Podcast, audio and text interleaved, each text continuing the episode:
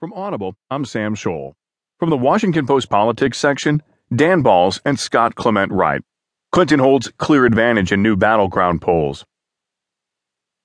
Hillary Clinton holds a decisive advantage over Donald Trump in the competition for votes in the Electoral College, leading in enough states to put her comfortably over the 270 majority needed to win the presidential election in November, according to a new SurveyMonkey poll of 15 battleground states conducted with the Washington Post.